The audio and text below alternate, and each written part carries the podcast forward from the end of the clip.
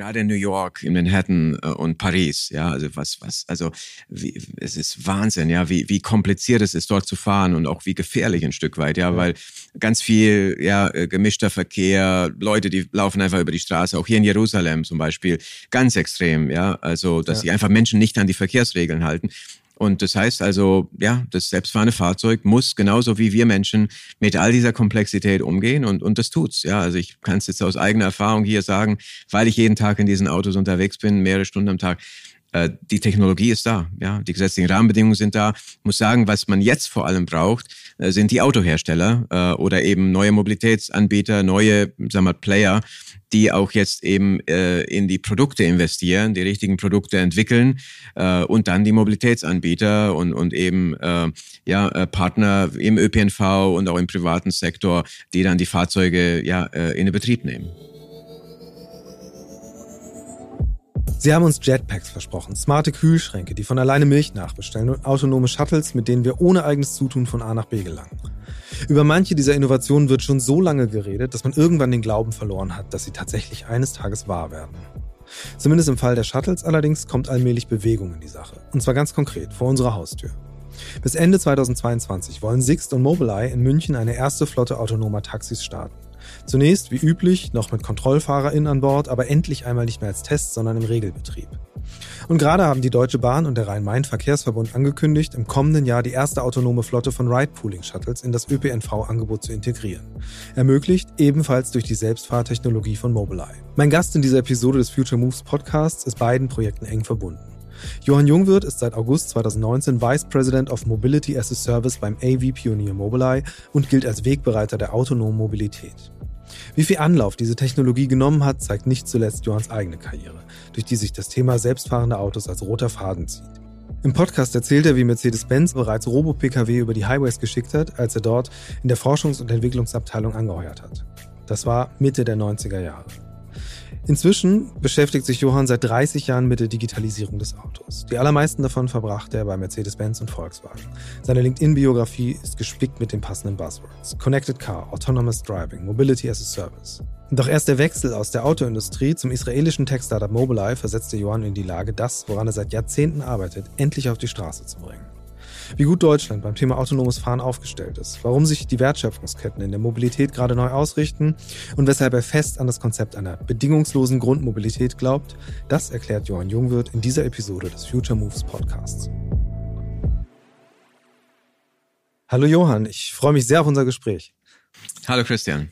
Ich auch. Du hast gerade ein Buch geschrieben mit zwei Co-Autoren. Ähm, das hat den wunderbaren Titel Mobilität für alle auf Knopfdruck. Äh, was genau das heißt, kannst du vielleicht gleich nochmal erläutern.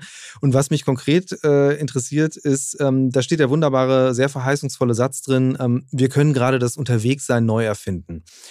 Erzähl mal, was ist deine Vision? Wie sieht das Unterwegssein aus, das du gerade neu erfindest? Ja, ähm, also mit, gemeinsam mit Professor Huber und äh, Andreas Hermann äh, aus St. Gallen haben wir dieses Buch geschrieben. Äh, ja, wir haben die letzten viereinhalb Jahre oder so äh, dran gearbeitet. Äh, Andreas und ich hatten die Idee äh, etwa 2017 und 18 ging es dann richtig los mit Struktur dazu. Und ähm, wir ähm, als Autorenteam sind der festen Überzeugung, ähm, dass wir kurz davor sind, zum einen das Automobil neu zu erfinden, aber die Mobilität auch äh, tatsächlich zu revolutionieren. Äh, es geht äh, natürlich zum einen, äh, was die Technologie angeht, im Kern darum, ähm, selbstfahrende Fahrzeuge ähm, auf die Straße zu bringen, ich sag mal, über alle Produ Produktkategorien. Ähm, und äh, äh, zum anderen darum, äh, was es dann bedeutet für die Mobilität, also für das Nutzerverhalten, ähm, wenn äh, dann blinde Menschen ja von A nach B kommen, zum Beispiel äh, mit Shuttlen ähm, äh, oder behindertengerechten Zugang, jetzt für Menschen in, im Rollstuhl äh, mit einer Rampe und das alles auf Knopfdruck, on demand, dass wir dann auch ja in wenigen Jahren darüber reden, braucht man überhaupt noch ein privates Pkw oder Fahrzeug. Es wird zum einen also damit beginnen, dass äh, Familien anfangen werden, äh, ja, vielleicht ist aufs Zweitfahrzeug zu verzichten äh, und irgendwann, wenn es dann äh, also sozusagen allgemein verfügbar ist und ich alle meine Fahrten äh, tatsächlich auf Knopfdruck erledigen kann, also Mobilität als Dienstleistung, äh, glaube ich, dass äh, wir dann auch in den nächsten sagen wir mal, 10 bis 20 Jahren dann darüber reden, dass wir, dass, dass, dass Menschen äh, auch aufs erste Fahrzeug äh, in der Familie oder das einzige Fahrzeug äh, verzichten.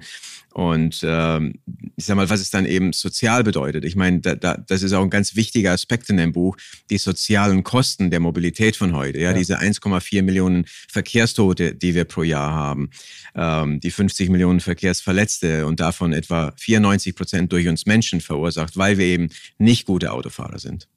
Ja, ähm, genau, was, was ja da mit drinsteckt, ist, äh, es gibt eben inzwischen bessere Autofahrer. Äh, an einem dieser Autofahrer arbeitest du intensiv. Ähm, es geht um eben das autonome Fahren.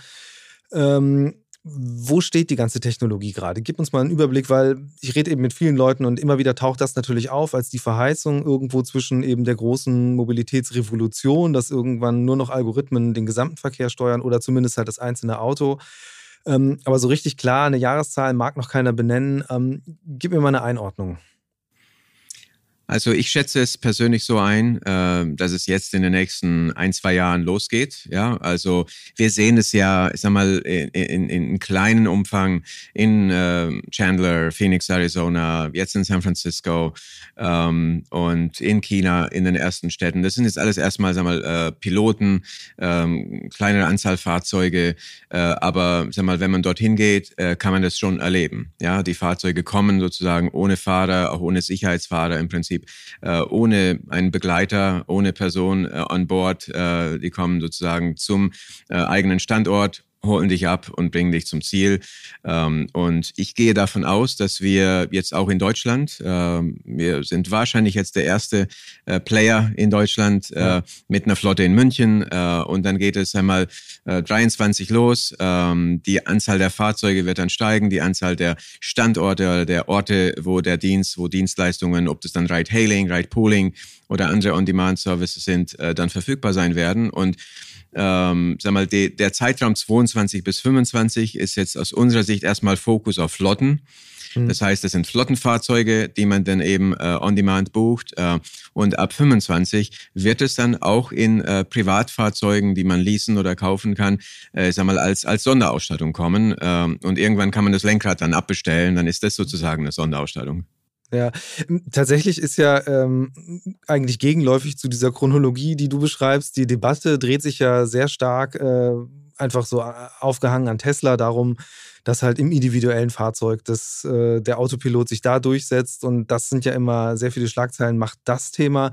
Ich persönlich finde ja viel spannender eigentlich äh, eben diese ganzen öffentlichen Mobilitätslösungen. Ähm, sagst du selbst, Ride-Hailing ist halt das Erste. Da geht es ja auch noch sehr um darum, das Individuum von A nach B zu transportieren. Aber das Potenzial ist ja immens, wenn man das jetzt mal weiterdenkt und eben größere Fahrzeuge auch ausstattet. Ähm, da habt ihr bei Mobileye ja auch verschiedenste Kooperationen, jetzt ganz frisch auch mit der Deutschen Bahn. Das ist natürlich jetzt für uns hier in Deutschland ziemlich relevant. Vielleicht kannst du mal ein bisschen erzählen, was genau ihr da plant.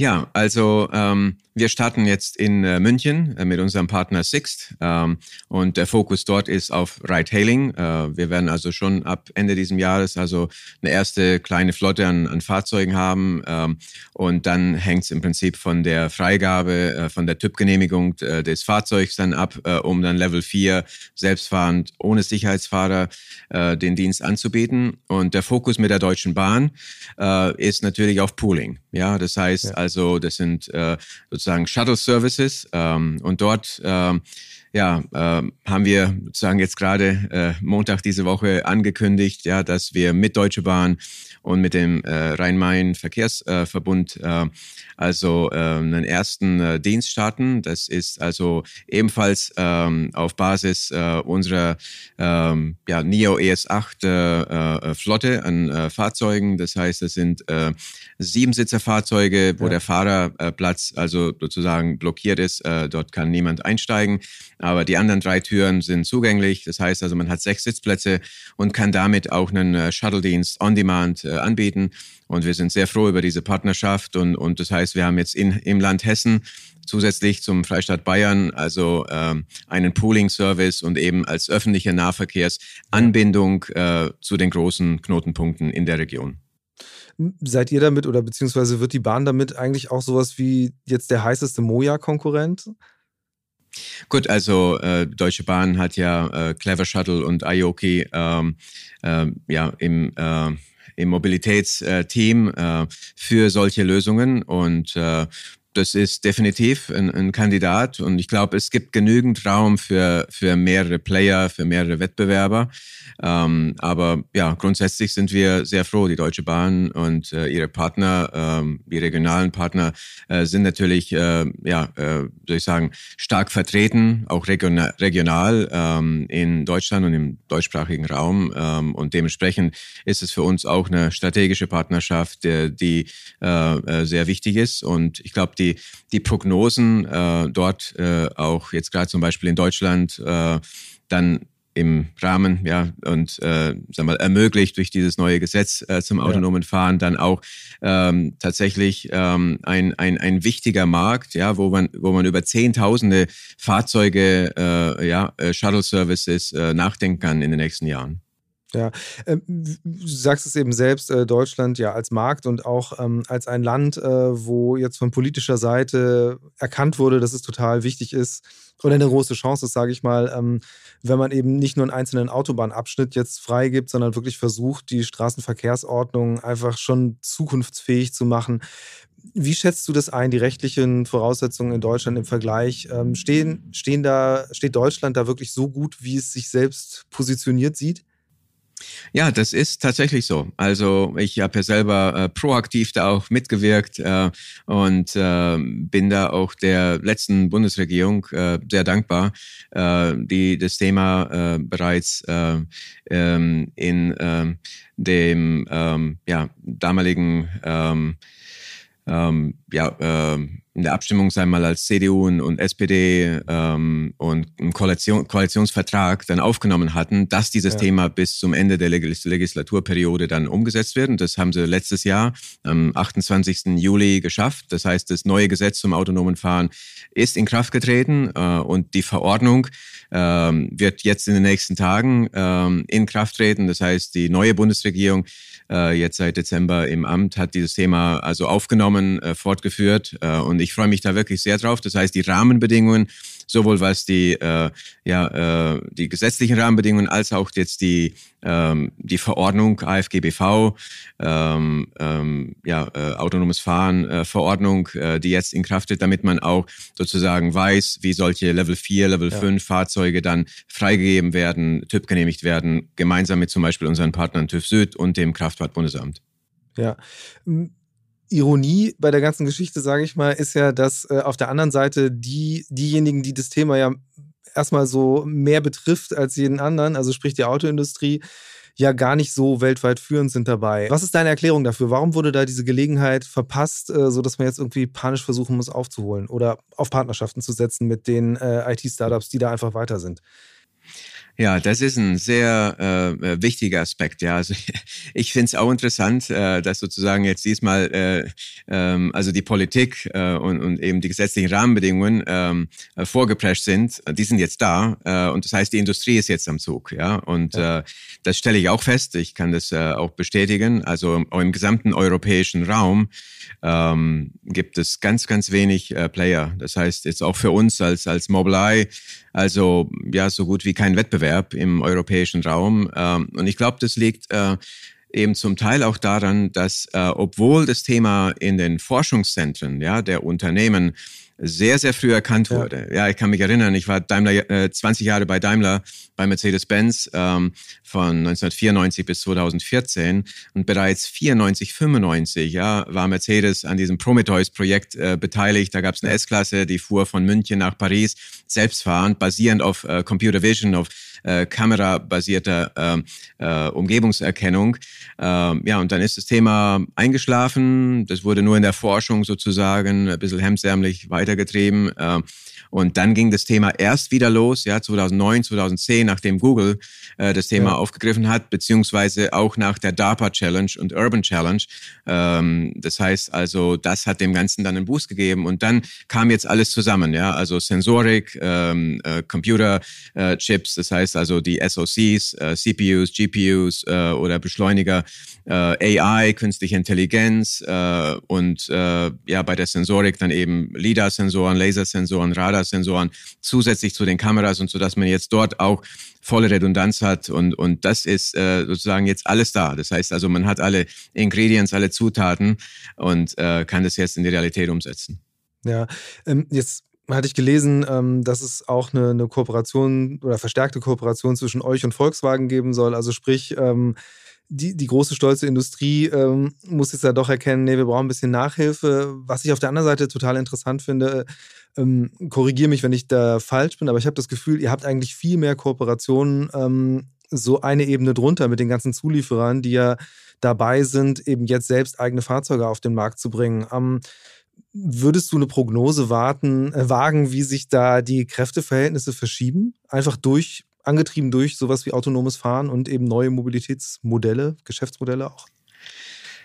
Ja, das ist ein sehr umfangreiches äh, äh, Thema. Ja, das heißt, die Wertschöpfungskette ähm, vor allem äh, bei diesen äh, selbstfahrenden Flotten. Ja, das heißt große Flotten ja. von selbstfahrenden Fahrzeugen, äh, selbstfahrende Taxis, Shuttles, äh, äh, sag mal äh, Verkehr und beziehungsweise Transport von Gütern und so. Das ist ja ein riesen Umfang und und wenn man sich jetzt überlegt, also zum einen eben durch diese Verschiebung der Wertschöpfungskette kommen ganz neue Player mit rein. Das heißt, ja. ich habe wir haben das in dem Buch auch in, in fünf Layer, also aufgegliedert. Das heißt Mobility as a Service, Mobilität als Dienstleistung, also die Ebene eins, das Selbstfahrsystem, Ebene zwei, die Fahrzeug, Fahrzeuge an sich. Dort werden auch die Hersteller nach wie vor eine sehr große und die dominante Rolle spielen.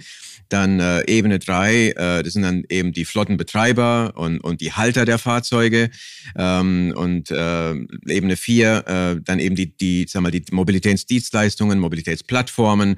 Äh, dort spielen Moja, Aoki, Movit und so eine, eine Rolle oder auch Sixt. Ähm, äh, und dann äh, Ebene 5, dort geht es dann um erweiterte Dienstleistungen bis hin zu sag mal, werbungsbasierte mhm. Äh, äh, Fahrten. Und das heißt also, es gibt ganz viel Raum für ganz viele neue Player, auch eben Technologie äh, Unternehmen, auch, auch wie uns. Äh, auf der anderen Seite äh, muss man sehen, also jetzt zum Beispiel bei den Shuttles, äh, wie du es gerade sagtest, sind es jetzt andere Unternehmen, auch wie jetzt Bentler oder Scheffler ähm, oder ähm, kleinere Player wie Lohr in, in Frankreich ähm, und äh, einige andere, äh, von denen äh, sagen wir mal, noch gar nicht viel öffentlich jetzt bekannt ist, die ja. dort im Prinzip die Lücke füllen, äh, weil sie einfach dran glauben, etwas größer denken und auch eben mit Mut und Risiko äh, ja, in dieses Thema reingehen.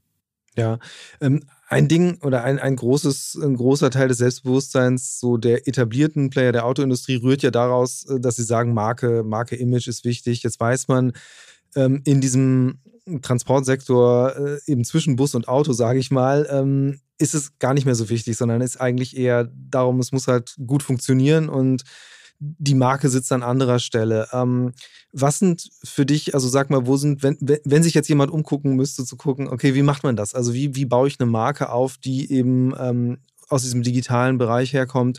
Was sind da Lösungen, wo du sagst, das ist wirklich mustergültig, das führt auch gerade mit Blick auf das Thema Multimodalität in die Zukunft? Also ähm, ein interessanter Player ist Movit, ja, den, den äh, wir also mit unserem äh, Mutterkonzern mit Intel äh, letztes Jahr akquiriert haben, ja, für eine knappe Milliarde US-Dollar. Äh, auch ein israelisches Unternehmen. Ich arbeite sehr eng mit mit Movit zusammen. Mhm. Movit ist jetzt Teil von Mobileye. Also Movit hat zum Beispiel es geschafft, ja, äh, eine App äh, und eine Mobilitätsplattform äh, zu entwickeln und äh, dort eben mit multimodalen äh, Lösungen ähm, den Menschen zu helfen, in den Städten oder auch auf dem Land von A nach B zu kommen. Das heißt also, äh, startend mit dem öffentlichen Nahverkehr. Ähm, und das heißt, die haben jetzt also über 1,4 Milliarden Nutzer auf ihrer Plattform weltweit. Mhm. Ganz, ganz viele Menschen verlassen sich auf Movit um, äh, sag mal, ihre Busverbindungen, Bus-Bahn-Verbindungen, Umsteigezeiten und so weiter. Das heißt also, äh, es wurde im Prinzip äh, ja äh, der ganze ÖPNV also digitalisiert, auch wo die Bahnhöfe sind. Also äh, sie haben auch etwa 800.000 äh, Movitors, das sind also wie Wikipedia äh, äh, Beitragsleistende, mhm. äh, die einfach freiwillig und kostenfrei äh, ja äh, auf der Movit-Plattform arbeiten und ganze Städte hochfahren mit, äh, sag mal, der Digitalisierung der Fahr Fahrpläne, der, der Haltestellen, der Bahnhöfe und so weiter. Äh, das heißt, es ist dort eine Bewegung äh, ja, in, in, in Gang getreten worden, äh, die äh, also ähm, dazu führt, äh, dass man jetzt digital eben von A nach B kommt. Ähm, und es haben jetzt mittlerweile, glaube äh, etwa 8500 äh, also ähm, ÖPNV-Anbieter, Betreiber, ähm, also Anschluss gefunden an diese Plattform, äh, etwa 350 Dienstleistungen bis hin zu, sag mal, Taxidienstleistungen und, und auch Uber und Lyft sind auf der Plattform. Und ich glaube, was halt wichtig ist, dass das nicht so kleinteilig ist, dass man nicht, wenn man jetzt in Zukunft von Stadt zu Stadt oder Region zu Region fährt oder sich bewegt, dann immer wieder eine neue App installieren muss. Das ist nicht ja. zukunftsträchtig. Und ich glaube, das ist eben ein wichtiger Aspekt. Man muss auch an den Nutzer denken oder die Nutzerin äh, und, und, und sozusagen Plattformen schaffen, die möglichst weltweit oder zumindest einmal europaweit oder eben regional äh, funktionieren. Ja, ähm, das wollte ich gerade sagen, weil tatsächlich ist es ja so, für die meisten Menschen ist die Realität ja trotzdem, dass sie sich jetzt, ich sag mal, innerhalb einer Stadt oder innerhalb von einem Landkreis bewegen. Da muss man ja wahrscheinlich nicht direkt die globale äh, Lösung haben. Ähm, aber zentral ist ja bei der ganzen Sache auch, dass Daten da zur Verfügung gestellt werden, ähm, um eben diese Services besser zu machen. Und da würde ich auch gerne mal deine, deine Meinung zu haben, weil gleichzeitig gibt es ja jetzt die Bewegung, Autos werden immer mehr Sensoren haben, die werden immer stärker verbunden sein mit, äh, mit der Cloud. Äh, sprich, es wird viel mehr Daten geben, bessere Daten. Ähm, die Daten werden hoffentlich auch möglichst offen sein, dass jeder was damit anfangen kann. Ähm, wie stark wird sich dieses ganze, ganze Denken über Mobilität beziehungsweise überhaupt das die Möglichkeit, Mobilität, äh, ich sag mal, kreativ zu nutzen, um neue Geschäftsmodelle äh, zu entwickeln. Wie stark wird sich das alleine dadurch verschieben, wenn jetzt autonome Fahrzeuge auf einmal mitmischen im Straßenverkehr? Kann man das überhaupt so konkret sagen? Also, also ich, ich glaube, die Bewegung hat bereits angefangen. Ja, und, und ich meine, das heißt also in zwei Richtungen. Äh, die eine Richtung ist, äh, es gibt ja schon Mobilität äh, als auf, auf Knopfdruck mit Uber, mit Lyft, mit Didi, mit Grab, mit anderen ja. großen Plattformen, die jetzt einfach nur halt eben noch basiert sind auf, auf sagen wir, Fahrzeugen, die von menschlichen Fahrern gefahren werden. Und ich glaube, der Benefit ist mittlerweile zumindest für den Nutzer Nutzer äh, klar geworden, ja, wenn, wenn wir vor allem jetzt irgendwie äh, auf Reisen unterwegs sind, sei es jetzt Geschäftsreise oder privat, nutzen wir diese Dienstleistungen. Und ich meine, viele Menschen, äh, jetzt gerade zum Beispiel in Manhattan oder in San Francisco oder so, haben tatsächlich schon auf ihr zweites Auto verzichtet und nutzen diese mhm. Dienste. Ja, ähm, das heißt, das ist schon da und, und, und das ist auch ein wichtiger Bestandteil, ja, dass diese Shared Service Plattformen sozusagen entstehen äh, und, und immer mehr Nutzer äh, diese verwenden. Äh, auf der anderen Seite haben wir zum Beispiel angefangen, ähm, vor ein paar Jahren ähm, die Welt zu digitalisieren, eine Karte zu erstellen. Äh, wir nennen das AV Maps, das heißt Karten, mhm. äh, hochauflösende Karten zum autonomen Fahren. Wir bekommen von jetzt über eine Million Fahrzeugen mit unseren normalen Fahrassistenzsystemen, also mit einer einzelnen Kamera zum Beispiel, die nach vorne schaut, oder eine Trifocal, also Dreifachkameras äh, mit unterschiedlichen äh, Linsen und, und Brennweiten und, und äh, sag ich mal, ähm, äh, vertikalem Öffnungswinkel. Ähm, und das heißt also, wir bekommen etwa 10 Kilobyte pro Kilometer. Das ist ganz, ganz wenig. Diese mhm. 10 Kilobyte pro Kilometer reichen aus, äh, eben durch die Crowd, durch die Masse äh, an, an Fahrzeugen, die dann eben die gleichen Strecken, die gleichen Spuren im gleichen äh, äh, äh ja, äh, Zeitraum in etwa fahren, äh, dass wir komplett autogeneriert ähm, eine digitale Karte erstellen können, die dann wiederum wichtig ist fürs autonome Fahren. Das heißt also, wir bekommen momentan über 25 Millionen Kilometer am Tag. Äh, Im letzten Jahr waren es also über 4,1 Milliarden äh, Kilometer, ähm, die also Europa, USA, Japan, Korea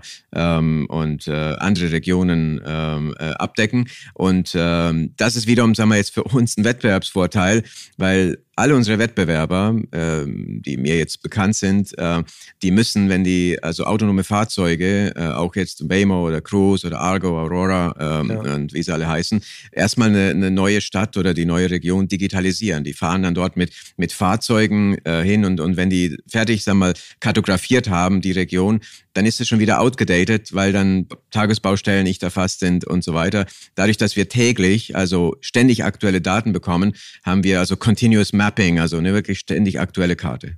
Ja, äh, ist, ist eigentlich auch eine Idee dahinter, wirklich diese beiden Geschäftsfelder dann auch mal zusammenzubringen. Auf der einen Seite diese, ich sag mal, Echtzeit-Abbildung der Welt und auf der anderen Seite eben so eine multimodale Plattform, ähm, dass man sagen kann, okay, also die Daten, die ihr in den Autos gewinnt, die fließen dann auch ein in die äh, Empfehlung, dass die Leute vielleicht lieber Bus fahren oder hängt das zusammen? Also, das hängt äh, nicht direkt zusammen. Ich sag mal, äh, die Daten, äh, die man aus den Fahrzeugen bekommt, ähm, sind erstmal anderer Natur und, und natürlich limitiert. Also zum Beispiel jetzt auf über eine Million Fahrzeuge. Das werden aber immer mehr, äh, die also vernetzt sind und, und ja. diese äh, Daten zur Verfügung stellen für die Kartografierung der, der Welt. Äh, auf der anderen Seite, äh, ja, Movit äh, mit 1,4 Milliarden äh, Nutzern, äh, das ist eben eine App, die auf dem Smartphone installiert ist, äh, ist natürlich eine ganz andere Dimension. Movit bekommt etwa ja. 6 Milliarden Datenpunkte pro Tag. Einfach durch die Daten, die zurückgesendet werden. Ähm, genau. Okay. Ja. Genau, und, und ich meine, daraus kann man nur vielleicht als Ergänzung äh, dann auch äh, äh wissen, äh, komplett anonymisiert und, und einmal äh, DSGVO compliant, äh, sag ich mal. Äh, aber man, man weiß zum Beispiel, äh, äh, sag mal, äh, Origin Destination Data. Das heißt also, äh, von wo nach wo Menschen unterwegs sind. Man kann es klassifizieren, ob die eben zu Fuß laufen oder mit dem Fahrrad oder mit Bus und Bahn äh, oder eben mit, mit dem Fahrzeug, mit dem Auto. Und, und dementsprechend kann man dann auch, wenn man das jetzt ein bisschen weiter denkt, also an, an das Flottenmanagement äh, denkt äh, und Flotten Optimierung äh, kann man ja auch eine Vorpositionierung dieser selbstfahrenden äh, Shuttles und Taxis und so weiter machen, mhm. aufgrund von, sag mal, Demand Prediction oder das heißt eben, äh, ja, der, der ähm, Erwartung, äh, wo eben, äh, ja, äh, Mobilität notwendig ist. Ja, was, was sich für mich auch so ein bisschen daraus ableitet, ist ja eigentlich, ähm, das kann ja auch eine große Hilfestellung sein, wirklich das zu erreichen, was gerade alle anstreben, eben zu sagen, wir wollen den Verkehr besser organisieren in den Städten, also am Ende eigentlich weniger Fahrzeuge erstmal da haben, dadurch halt, sprich, äh, die Leute mehr poolen oder äh, anders unterwegs sein lassen, Städte so umbauen, dass sie nicht mehr so weit laufen müssen. Ähm, jetzt mal, mal umgedreht. Ähm, bei euch im Buch äh, wird Helsinki als jetzt so hier mal räumlich das naheliegendste oder nächstliegende, nächstliegende Stadt erwähnt. Ähm, was machen die denn richtig und was ist denn vorbildhaft äh, jetzt auch gerade für europäische Metropolen, die sagen, ähm, wir wollen, wir wollen bessere Mobilität? Ja, also ähm, ich sag mal, ich würde, ich würde mal mindestens drei Städte nennen. Also es sind aber vor allem, es ist vor allem der skandinavische Raum, ja, ganz interessant. Äh, aber äh, sowohl Helsinki als auch Kopenhagen ähm, als auch Oslo, äh, drei ganz wichtige Städte, mhm. äh, die erkannt haben, äh, dass man eben auch durch Infrastruktur äh, Mobilitätsangebote verbessern kann. Das fängt eben von äh, Fahrradwegen, Fahrradschnellwegen an. Und äh, sag mal, Paris würde ich ein, ein bisschen mit dazu nehmen, ja, diese, sag mal, der Ansatz, die Vision, eine 15-Minuten-Stadt äh, ja. Äh, ja, zu schaffen, dass also Menschen äh, zu Fuß äh, in 15 Minuten alles erreichen, was sie so fürs tägliche Leben brauchen. Äh, aber vor allem im skandinavischen Raum, und ich meine, äh, ich will mal kurz äh, an, an die Elektromobilität äh, denken. Also Norwegen hat es ja geschafft, in Europa äh, tatsächlich führend zu sein. Ja, das waren mhm. zum einen also Initiativen, äh, also ähm, Steuererleichterungen ja für äh, Elektrofahrzeuge äh, ähm, ähm, anzubieten äh, und dann entsprechende Infrastruktur aufzubauen, eine Ladeinfrastruktur. Und äh, Norwegen ist gerade dabei, also da gab es jetzt gerade äh, letzte Woche Montag ähm, ja ein Event äh, in Oslo, äh, wo sie die Vision also für äh, 2030 und die Zukunft also präsentiert haben und die preschen jetzt voran. Das heißt, Norwegen will also wie damals mit der Elektromobilität jetzt sozusagen in, in diesem Jahrzehnt und im ja. nächsten Jahrzehnt für die äh, autonome äh, äh, ja, Mobilität der Zukunft das Gleiche schaffen und als Leitmarkt vorangehen. Und am Ende geht's geht's auch da wieder um, darum, was braucht der Nutzer, wie kommt man schnell von A nach B, bei B, wie kommt man bequem von A nach B, wie kann ich sozusagen auch die eben, die heute äh, nicht Auto fahren können, weil sie keinen Führerschein haben, nicht fahren dürfen, behinderte Menschen, Blinde, äh, Menschen mit Rollstuhl ja, und, und äh, ich glaube, ich glaube, alles zusammen eben eine gute Infrastruktur, politische, äh, der politische Wille, äh, Unterstützung äh, und, und das alles äh, äh passt. Ja, also zum Beispiel jetzt in Oslo, äh, ja. ja glaubt man, dass man bis 2030 30.000 äh, Shuttles und, und äh, ja, selbstfahrende Ride-Hailing-Fahrzeuge auf der Straße haben kann. Ja, ein, ein Treiber der ganzen Sache ist ja zumindest in Skandinavien auch sehr, ähm, dass man da schon sehr lange daran arbeitet, äh, die Zahl der Verkehrstoten oder auch Verkehrsunfälle zu reduzieren. Du hattest das vorhin selbst gesagt. Ähm, was sind denn jetzt aus deiner Perspektive wirklich so die, die stärksten Treiber, sich zu öffnen für diese ganze Technologie? Weil jetzt so ein bisschen in die Vergangenheit geblickt, äh, gerade wo du eben selbst sagtest, äh, überall fahren jetzt die Vermessungsfahrzeuge rum. Ich weiß noch, als das war, als Google Maps irgendwie mit den Autos unterwegs war, dass es hier dann quasi Straßenblockaden gab und riesige Streitereien. Ähm, also Offenheit für digitale Lösungen, weniger Furcht äh, vor, ich sag mal, Missbrauch von Daten ähm, sind auf jeden Fall zwei Punkte. Was sind noch Spezifika, die dazu beitragen, dass einfach sich solche, ja, ich sag mal, Ökosysteme für neue Mobilität, für Mobility as a Service schneller und besser entwickeln können. Und was kann man sich da vielleicht auch angucken, äh, abgucken? Möglicherweise auch, äh, ich meine, Israel bringt einfach sehr viele führende Player in diesem Bereich hervor. Was läuft da anders? Ja, also ähm, das ist tatsächlich jetzt auch für mich auch so, nachdem ich jetzt äh, acht Jahre oder so im Silicon Valley äh, gelebt und gearbeitet habe. Es fühlt sich hier so an, ja, in Tel Aviv und auch in Jerusalem, äh, dass das quasi das, äh, das zweite Silicon Valley ist. Ähm, mhm. Und äh, das Mindset ist das gleiche, wirklich größer zu denken, äh, schnell zu sein. Also das Thema Geschwindigkeit, ja, Geschwindigkeit in Entscheidungen, Geschwindigkeit in der Umsetzung und tatsächlich wirklich jeden Tag äh, auch, auch äh, sag ich mal, äh, praktisch, ja, an, an an, an dem Thema zu arbeiten, dran zu glauben. Also ich persönlich bin jetzt hier als, als Vice President für Mobility as a Service ja, äh, bei Mobileye beschäftigt. Ich bin jeden Tag zwei, drei Stunden in diesen Fahrzeugen selbst. Ich bin jetzt auch gerade heute Morgen von Jerusalem, ja, aus unserem Headquarter hier nach Tel Aviv gekommen mit einem selbstfahrenden Fahrzeug äh, und, und mehrere Stunden heute jetzt äh, getestet. Bei uns ist heute sozusagen ja. Wochenende, ja, an einem Freitag. Äh, und äh, äh es ist ähm, also für, für mich ist auch so, dass äh, ich ähm, glaube, dass ähm, dass also äh, die, die Entscheider äh, auch einfach eine Vision haben, äh, Risiko eingehen äh, und, und auch sag mal, viel investieren. Also so ein Selbstfahrsystem zu entwickeln und auf die Straße zu bringen, kostet dreieinhalb bis vier Milliarden äh, US-Dollar. Ja. ja, und das heißt, ein solches Investment zu machen und dann eben äh, einfach mit dem Glauben, mit der Zuversicht, äh, dass es irgendwann einen Return on Invest gibt, äh, das muss man auch erstmal äh, tun. Ja. Ähm, spannend ist es halt, dass ja, aber zumindest bei den, den, den Konzernen, die es halt hierzulande so gibt, die, die über die Mittel da verfügen würden, dass sie sich da wahnsinnig schwer tun.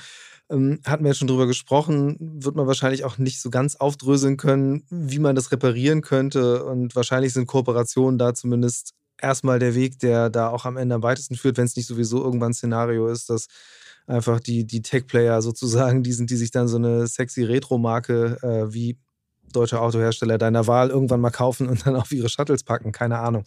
Ähm, ich würde gerne noch auf einen Punkt kommen, den ich im, im Buch auch total spannend fand. Und zwar war das, ähm, dass ihr auch darüber redet, so, was ist eigentlich die Erwartungshaltung der KundInnen? Also, weil das ist ja was, was oft untergeht in der Debatte. Also, es wird immer sehr viel über die Technik erzählt. Äh, da werden die Autos, die werden dann halt rumfahren und dann kannst du halt ein Buch lesen oder Spiele spielen. Ähm, aber ihr habt ja mit ganz vielen Leuten gesprochen über die Jahre ähm, die erzählen, was sie eigentlich erwarten. Und das ist ja nicht immer deckungsgleich zu kriegen mit ähm, technisch möglichen äh, Entwicklungen und auch nicht mit irgendwie ähm, Geschäftsmodellen, die sich tragen können. Was muss man jetzt, also jetzt mal so, so als Auftrag an die künftigen Passagiere gesprochen, welche Erwartungen muss man da vielleicht zurückschrauben oder mit mehr Realismus an diese Zukunft rangehen? Gut, also ich glaube, ganz wichtig ist, äh, dass man es erstmal erleben kann. Ja, also man, man, wir, man, ich sag mal, seeing is believing. Ja, das heißt also, äh, ich, glaube, das ist auch ganz wichtig. Die Menschen müssen das erleben, die müssen das anfassen können. Das ist, glaube ich, Punkt Nummer eins. Und ich meine, Punkt Nummer zwei ist auch das Thema Vertrauen. Äh, ja, in, in, in eben äh, die Technik äh, und, und dass diese Fahrzeuge sicher fahren. Also ähm, das ist ein, ein, ein anderer ganz wichtiger Aspekt. Und dann, wenn es dann konkret um die, um die Dienstleistungen äh, geht, ähm, wie gesagt, ich glaube, wir können ganz, ganz viel lernen eben von diesen Dienstleistungen, die jetzt schon äh, von Uber, von Lyft, also mit Ride-Hailing, Ride-Pooling mhm. äh, angeboten werden. Ich sag mal, wenn man sich anschaut, was für einen Boom das jetzt gerade gibt, auch äh, äh, zum Beispiel Essen, ja, oder anderes, einfach nach Hause zu bestellen. Ich glaube, die Pandemie hat das Ganze nochmal verstärkt, ja. Äh, also ganz viele, äh, sag mal, äh, Unternehmen auch da wieder entstanden, ähm, die es den Menschen sehr, sehr bequem machen. Ich glaube, da, ähm, glaube ich, ist ja so äh, zum einen also ganz viel Potenzial und, und man kann das schon, sag mal, jetzt heute anhand von Überlift und Co. sozusagen erleben. Aber ich glaube, die nächste Welle, ähm, wenn dann tatsächlich also ähm, diese Dienstleistungen dann vor unserer Haustür und in unseren Städten, in unseren Regionen auf dem Land verfügbar sind, dann wird eben der springende Punkt, äh, geben die Menschen ihr eigenes Auto auf. Ja, ich glaube, diese ja. Liebe zum Automobil, wir sehen es gerade in Deutschland, ja, ich meine, äh, Slogans wie Freude am Fahren. Also ähm, das heißt, ähm, das wird, glaube ich, dann am Ende der springende Punkt. Und das wird auch eine gewisse Zeit dauern. Ja, ich, ich sehe das auch, sag mal, mit einem Zeithorizont von, von 20 Jahren. Wenn man sich anschaut, mhm. als ein Airbag eingeführt wurde oder äh, ein Gurt äh, eingeführt wurde, das hat auch 20 Jahre gedauert, bis die, sag mal, große Flotte an Fahrzeugen, ja, und wir haben jetzt also, es war zwei Milliarden Autos oder so, ja, auf der Welt. Ja. Also äh, das heißt also, man muss das über einen längeren Horizont sehen und es wird auch nicht jede Region gleich schnell sein. Das ist auch noch ein wichtiger Aspekt. Ja. Ähm, was, was, was glaubst du denn eben gerade, wo du sagst, die Regionen, also klar, es zeichnet sich jetzt ab, bestimmte Regionen positionieren sich schon da.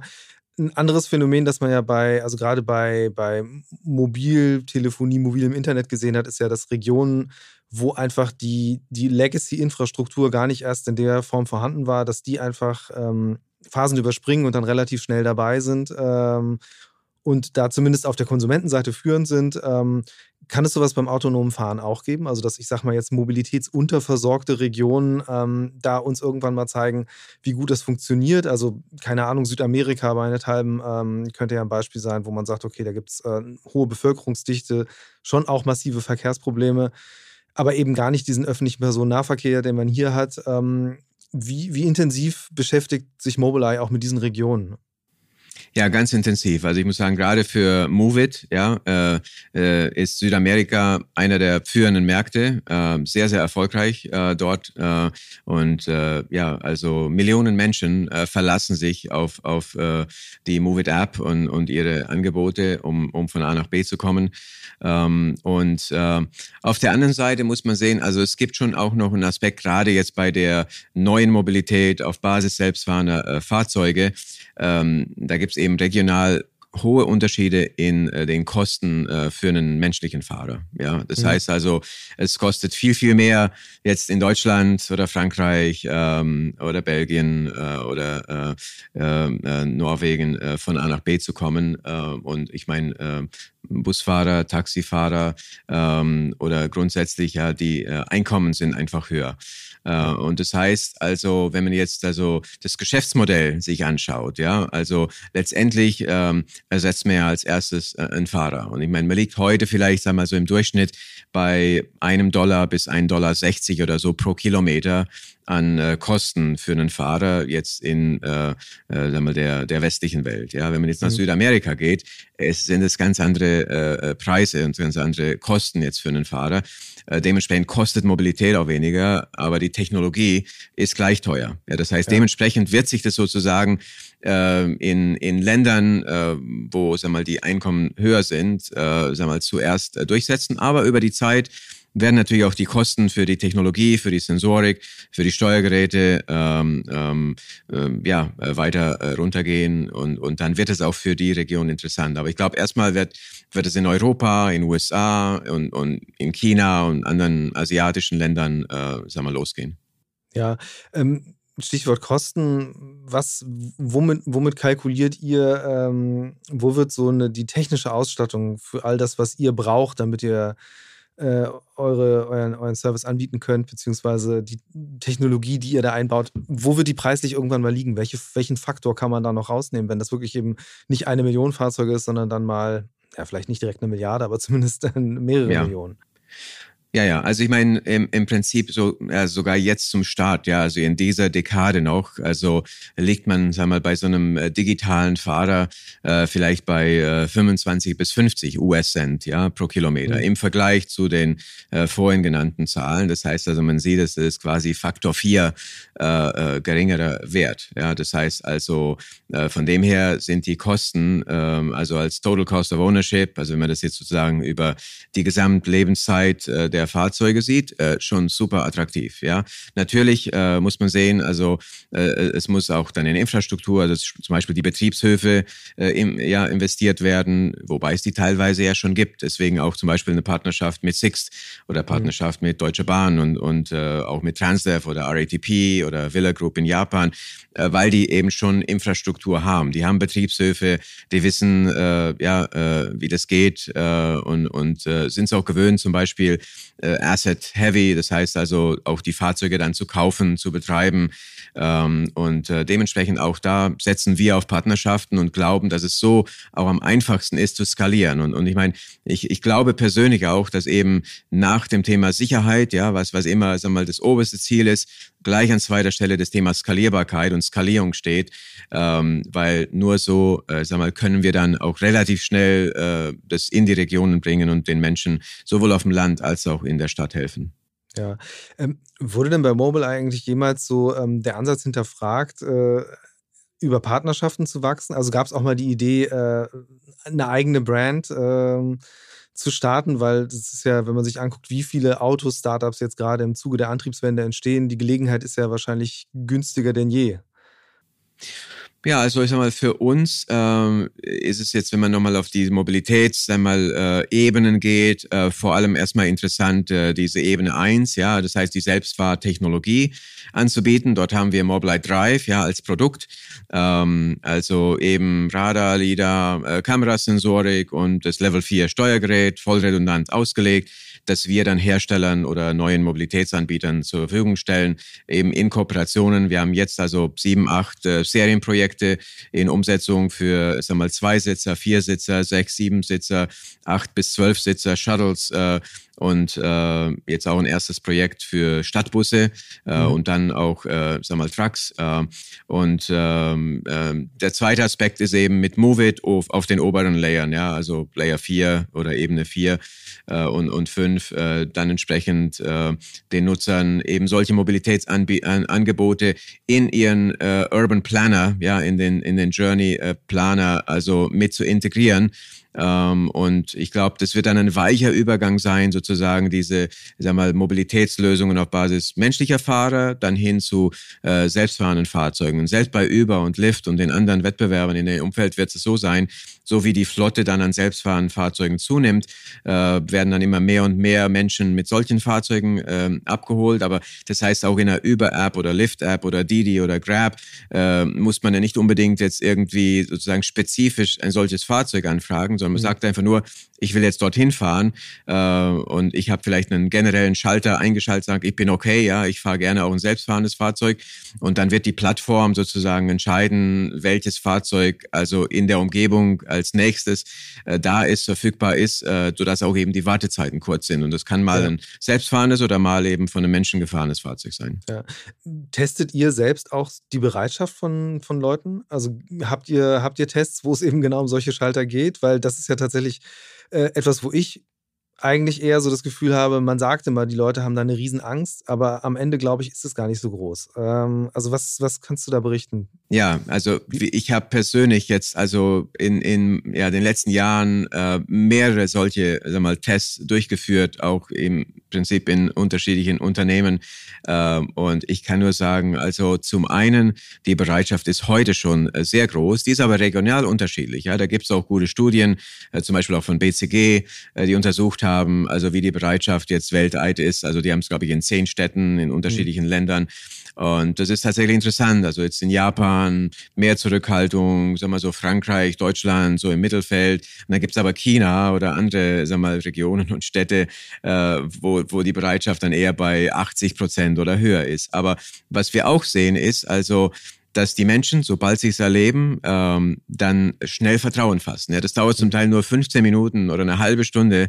Äh, dann fangen die Leute schon an, äh, ihr Smartphone rauszuholen oder ihr Tablet und äh, ja, bewegen sich beziehungsweise verhalten sich also wie in einem Zug oder in, in, äh, in einem Bus oder, oder im Flugzeug, ja, wo es einfach normal ist, dass ich mich mit äh, anderen Tätigkeiten beschäftigen kann und eben das Fahren von selbst erledigt wird. Eine Sache, die im Buch auch häufiger erwähnt, ist, dass durchs autonome Fahren preiswertere Mobilität anders finanziert werden kann. Also sprich, ähm, der Shopbetreiber stellt die Fahrt zu seinem Shop zur Verfügung.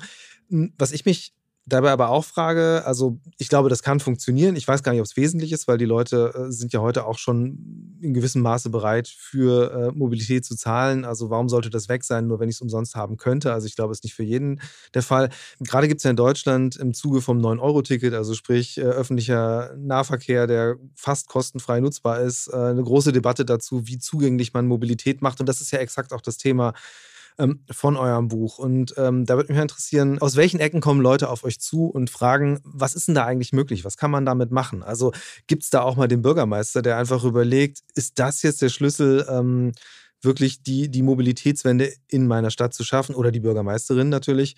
Ähm, finden solche Gespräche auch statt oder ist das tatsächlich eher auf der Ebene, dass es darum geht, was für Services können wir dann da dranhängen? Ähm, also wie, wie, wie stark ist die Gewichtung zwischen sozialem Interesse äh, Technologie einzusetzen oder kommerziellem Interesse?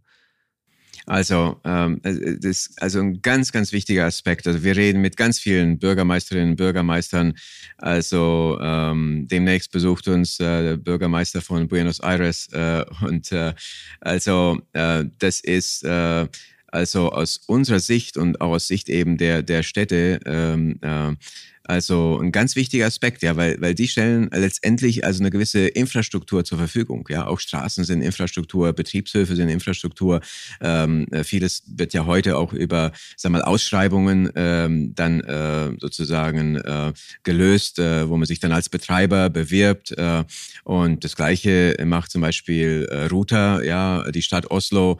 Ähm, mhm. Und ähm, also die, ähm, ähm, die Städte haben also ganz, ganz viel äh, ja, Macht äh, beziehungsweise Entscheidungsbefugnis dazu. Und äh, ich glaube auch eben dieses Thema, äh, ich sag mal, äh, ähnlich wie wir es beim bedingungslosen Grundeinkommen haben, ja, wird es dann auch irgendwann eine Diskussion eben geben, äh, bedingungslose Grundmobilität, ja, eben zum, zum Arzt oder zur Apotheke oder, oder ähm, ähm, ähm in äh, Supermarkt oder so. Ähm, aber ähm, ich glaube, grundsätzlich äh, wird es da eine Verschiebung geben und, und ich glaube eben auch eine gute Balance zwischen privatem Sektor und eben öffentlichen Sektor. Ähm, und ich bin auch der festen Überzeugung, dass, ich sag mal, ähnlich wie, ich sag mal, ein Aufzug, ja, der ja auch quasi in einem Haus, äh, in einem Gebäude mit integriert ja. wird und sozusagen die Mobilität äh, in dem Gebäude dann einfach als Infrastruktur zur Verfügung gestellt wird, jedem. Ähm, und der sitzt da und wartet sozusagen, bis dann eben auf Knopf Knopfdruck äh, gerufen wird. Ähm, ich glaube, so ähnlich kann man, das auch kann man sich das auch vorstellen. Und, und dann ist es eben ein Netzwerk, ja? also eben multimodal. Es ist nach wie vor gut und, und wichtig, äh, ich sag mal, äh, Züge zu haben, äh, S-Bahn zu haben, U-Bahn zu haben, äh, Busse zu haben. Auch Busse werden, ich sag mal, in Zukunft dann auch 12 Meter Busse äh, automatisiert äh, werden und dann eben diese mhm. Verknüpfung der Modalitäten und es aber auch für den Menschen möglichst bequem zu machen. Ja. Ähm, ein Punkt, der mir noch wichtig ist, äh, darüber gesprochen zu haben, du hast eben selbst den, den Fahrstuhl als Beispiel erwähnt, der halt im Haus ist, der genutzt werden kann. Ähm, was da ja mit dran hängt, ist aber auch so ein bisschen immer die äh, Frage, inwieweit muss man, ähm, also jetzt mit Blick auf Barrierefreiheit, die sowohl für den Fahrstuhl gilt, als auch für die neue Mobilität äh, mhm. gelten sollte, inwieweit muss man da Vorgaben machen, dass sowas auch passiert, weil eben so, was man jetzt an den Testcases sieht, ähm, die sind ja jetzt nicht sonderlich barrierefrei. Also vor allen Dingen, wenn es jetzt um Rollstuhlfahrende geht, ähm, ist das wie, wie, wie prognostizierst du, wirst, wird sich das entwickeln? Also gerade auch als jemand, der Einblick hat in künftige Fahrzeuggenerationen. Also ich erwarte das absolut, also dass das sozusagen äh, reguliert wird äh, und eine Anforderung ist. So wie das heute eine Anforderung ist für Busse, für Bahnen, für Flugzeuge, wird es dann auch eine Anforderung äh, sein für Shuttles und für andere Mobilitätsangebote. Äh, äh, äh, und, und das ist auch richtig, ja, und das ist auch wichtig. Und am Ende wird es jedem was bringen. Also genauso wie zum Beispiel jetzt abgesenkte Bordsteine, ja, die wurden erstmal eingeführt, äh, eben für Menschen im Rollstuhl. Jetzt freut sich aber jeder drüber, ja, egal ob man mit dem Kinderwagen dort unterwegs ist oder mit einem Koffer, den man rollt, ja, auf vier Rollen äh, ähm, äh, oder einfach, ja, grundsätzlich auch, selbst wenn man einfach nur zu Fuß unterwegs ist, ist, äh, vor allem äh, kleinere Kinder, äh, you know, eben kleinere Schritte machen. Ja. Das heißt also, alle profitieren davon. Ja. Ähm, wir kommen langsam zum Ende ähm, und damit zu einer Rubrik in diesem Podcast. Und zwar ist es der Mix der Woche. Ähm, da rede ich mit meinen GästInnen darüber, wie sie selbst sich im Alltag fortbewegen. Ähm, jetzt hast du gesagt, heute bist du schon selbst ein bisschen ja, aus Spaß an der Freude auch mit dem autonomen Auto rumgefahren. Ähm, wie bist du sonst unterwegs? Also ein Mix ähm, von eigenen Fahrzeugen, aber wir haben nur ein Fahrzeug in der Familie. Ich habe meine Frau und, und vier Kinder. Äh, das heißt, äh, jeden Tag, wenn meine Frau oder meine Familie das Fahrzeug brauchen, ähm, dann äh, ähm, gehe ich entweder zu Fuß äh, zur Bushaltestelle und es gibt also vier Buslinien in Jerusalem, äh, wo ich lebe und arbeite, äh, die mich also ähm, ja von zu Hause oder der Umgebung, wo ich wohne, im Stadtzentrum äh, nach Harozwim, äh, also im Norden von Jerusalem, wo das Headquarter von Mobileye ist.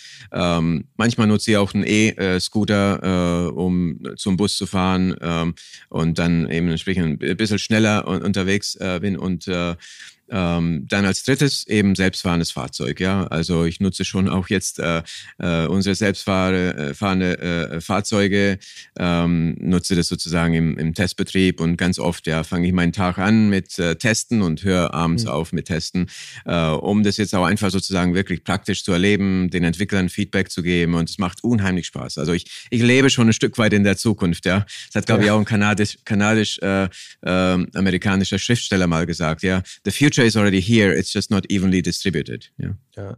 ich bin wahnsinnig gespannt, ähm, wie sich das entwickeln wird und wie schnell sich tatsächlich diese Technologie ähm, dann durchsetzen wird im Sinne von nicht nur, dass sie akzeptiert wird, sondern auch wirklich die Verbreitung findet, ähm, dass dann einfach man wirklich auch nicht mehr darüber diskutiert, dass man in so einem autonomen Fahrzeug unterwegs ist. Da fällt mir gerade noch was ein. Ich hatte in eurem Buch auch, äh, das wollte ich noch auf jeden Fall fragen, ähm, habt, äh, ist ein schönes Beispiel, ähm, wo ihr schreibt, äh, wenn man sich mal vorstellen will, wie aufwendig es ist, ähm, für so ein autonomes Fahrzeug durch die Gegend zu fahren, dann soll man sich nur mal hinsetzen und als Beifahrer die ganzen Kommandos geben, nur auf der Autobahn äh, an den Fahrer, um, um, dann zu sehen, was für eine Leistung eigentlich dahinter steckt. Ist das, ist das wirklich so ein probates Mittel, um äh, zu testen? Wie viel muss so ein Algorithmus gerade beherrschen? Also, ähm, Gut, es ist natürlich hochkomplex, ja. Und ich glaube, jeder oder jede äh, Person, die einen äh, Führerschein hat, äh, äh, hat ja ein, ein, Gefühl dafür, wie hochkomplex es ist. Also alles zu erfassen, ja, und dann auch ganz schnell auszublenden, was nicht relevant ist und so.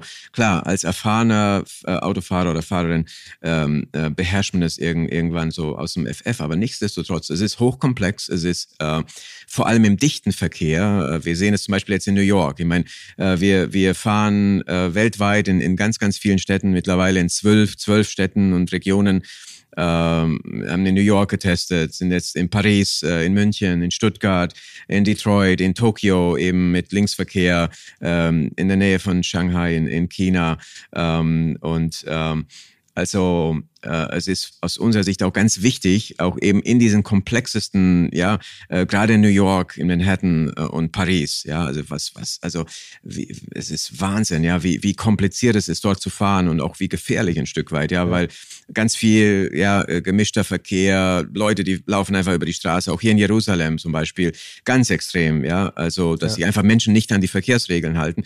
Und das heißt also, ja, das selbstfahrende Fahrzeug muss genauso wie wir Menschen mit all dieser Komplexität umgehen und, und das tut's. Ja, also ich kann es jetzt aus eigener Erfahrung hier sagen, weil ich jeden Tag in diesen Autos unterwegs bin, mehrere Stunden am Tag. Äh, die Technologie ist da, ja, die gesetzlichen Rahmenbedingungen sind da. Ich muss sagen, was man jetzt vor allem braucht, äh, sind die Autohersteller äh, oder eben neue Mobilitätsanbieter, neue, sagen wir, Player, die auch jetzt eben in die Produkte investieren, die richtigen Produkte entwickeln und dann die Mobilitätsanbieter und, und eben ja, Partner im ÖPNV und auch im privaten Sektor, die dann die Fahrzeuge ja, in den Betrieb nehmen. Ja, äh, macht das inzwischen eigentlich noch irgendeinen Unterschied, äh, ob sich alle anderen an die Verkehrsregeln halten oder ist die Technologie inzwischen so weit, dass sie eh einfach auf das reagiert, was da ist? Also sie muss auf alles reagieren. Das, ja, das, das heißt, muss man, ist klar, ja. Genau, und sie tut's. Ja, also ich will nur sagen, also das ist im Prinzip heute schon so. Wir wir ähm, wir erwarten nicht und, und es ist also grundsätzlich also ähm, äh, ja auch auch gar nicht möglich sozusagen jetzt zu erwarten, dass sich jeder an die Verkehrsregeln hält. Äh, wobei dann, sagen wir so, das Thema Schuldfrage dann auch äh, äh, sag mal, klar sein muss. Also es gibt Verkehrsregeln, die, derjenige, der sich dran hält, äh, der ist dann im Recht, ja. Und äh, wenn man jetzt einmal über eine rote Ampel fährt und es passiert ein Unfall, dann ist klar, ja, wer schuld ist. Und dann ist auch für die Versicherungen und, und äh, ja, äh, sag mal, für Gerichte und so weiter dann auch klar, äh, wer dann äh, ja für den Schaden aufkommen muss. Ja. Andersrum gefragt, äh, heißt es eigentlich auch, dass autonome Fahrzeuge irgendwann helfen werden, alle anderen zu erziehen? Oder habt ihr da Erfahrungswerte? Ähm also, ich sag mal, zumindest, ähm, sag mal, oberste Priorität ist ja für uns, ähm, nicht selbst verschuldet, ein, äh, ja, äh, ja. Äh, etwas äh, ja, falsch zu machen äh, und einen Unfall zu bauen. Das heißt also oberste Priorität sozusagen, also man wird nicht ganz vermeiden können, dass es Unfälle gibt. Ja, es gibt nach wie vor Unfälle mit Wild. Ja, und wenn so ein Wildschwein vor das Auto springt und, und eben sehr nah am Auto, dann kann das selbstfahrende Fahrzeug sogar noch schneller reagieren. Das hat keine Schrecksekunde. Ja, das reagiert, mhm. reagiert dann in, in 200, 250 Millisekunden und als Mensch reagiert man erst in einer Sekunde oder so oder 800 äh, bis 1000 Millisekunden. Das heißt auch da Faktor 4 schlechter und dementsprechend ist dann der, der Bremsweg kürzer äh, beim selbstfahrenden Fahrzeug. Das heißt also, äh, der Impact wird reduziert. Ähm, nichtsdestotrotz äh, ist es aber aus unserer Sicht schon so und, und, und da, da, das ist ja für uns ganz wichtig, äh, die Verkehrsregeln einzuhalten, äh, alles richtig zu erfassen, richtig zu erkennen und dann die richtigen Entscheidungen zu treffen. Und ich glaube, da haben wir mit der Technologie und auch mit dem Ansatz, äh, den, sagen wir, für den wir uns entschieden haben, ganz, ganz viele Vorteile. Also ein technischer Ansatz, der heißt echte Redundanz, ja, also True Redundancy, indem wir zwei, also technologisch wirklich getrennte und unabhängige Sensoriksysteme und, und sogar komplette Subsysteme, also wirklich von getrennter Spannungsversorgung, getrennte Platinen, getrennte Prozessoren, äh, getrennte Sensorik, äh, das heißt ein Subsystem nur basieren auf Kameras, ja, und das kann komplett sozusagen fahren alleine fahren und ein Subsystem komplett basieren auf Radar- und LIDAR-Sensoren. Äh, und es hat auch äh, sozusagen alles, äh, was es braucht, um zu fahren. Das heißt, wenn ein Subsystem ausfällt, kann das andere sozusagen immer noch ein äh, äh, Minimal Risk Manöver, heißt es jetzt in Englisch, oder eben entsprechend mhm. ein Manöver äh, ausführen, um entsprechend am, Fahr am äh, Fahrstreifen oder am, am Straßenrand äh, zum Stillstand zu kommen. Und durch diese höhere echte Redundanz äh, hat man äh, eben geringere Ausfallquoten und eben höhere Sicherheit. Ja. Auf jeden Fall, ähm, auch wenn man natürlich jetzt nicht auf das Schlechteste hofft, ist gut zu wissen, äh, dass da eine Absicherung da ist. Ähm, und ja, nach vorne ist das Rennen wiederum auch eröffnet. Ich bin gespannt, die, wie die Anbieter, wie die einzelnen Anbieter sich schlagen werden, weil ich glaube, dass da ja noch sehr, sehr viele Entwicklungssprünge stattfinden werden. Danke für das sehr interessante äh, Gespräch und ich habe viel gelernt und ja, besten Dank. Ja, Dankeschön. Alles Gute. Future Moves ein Podcast von OMR und Hamburg Messe und Kongress.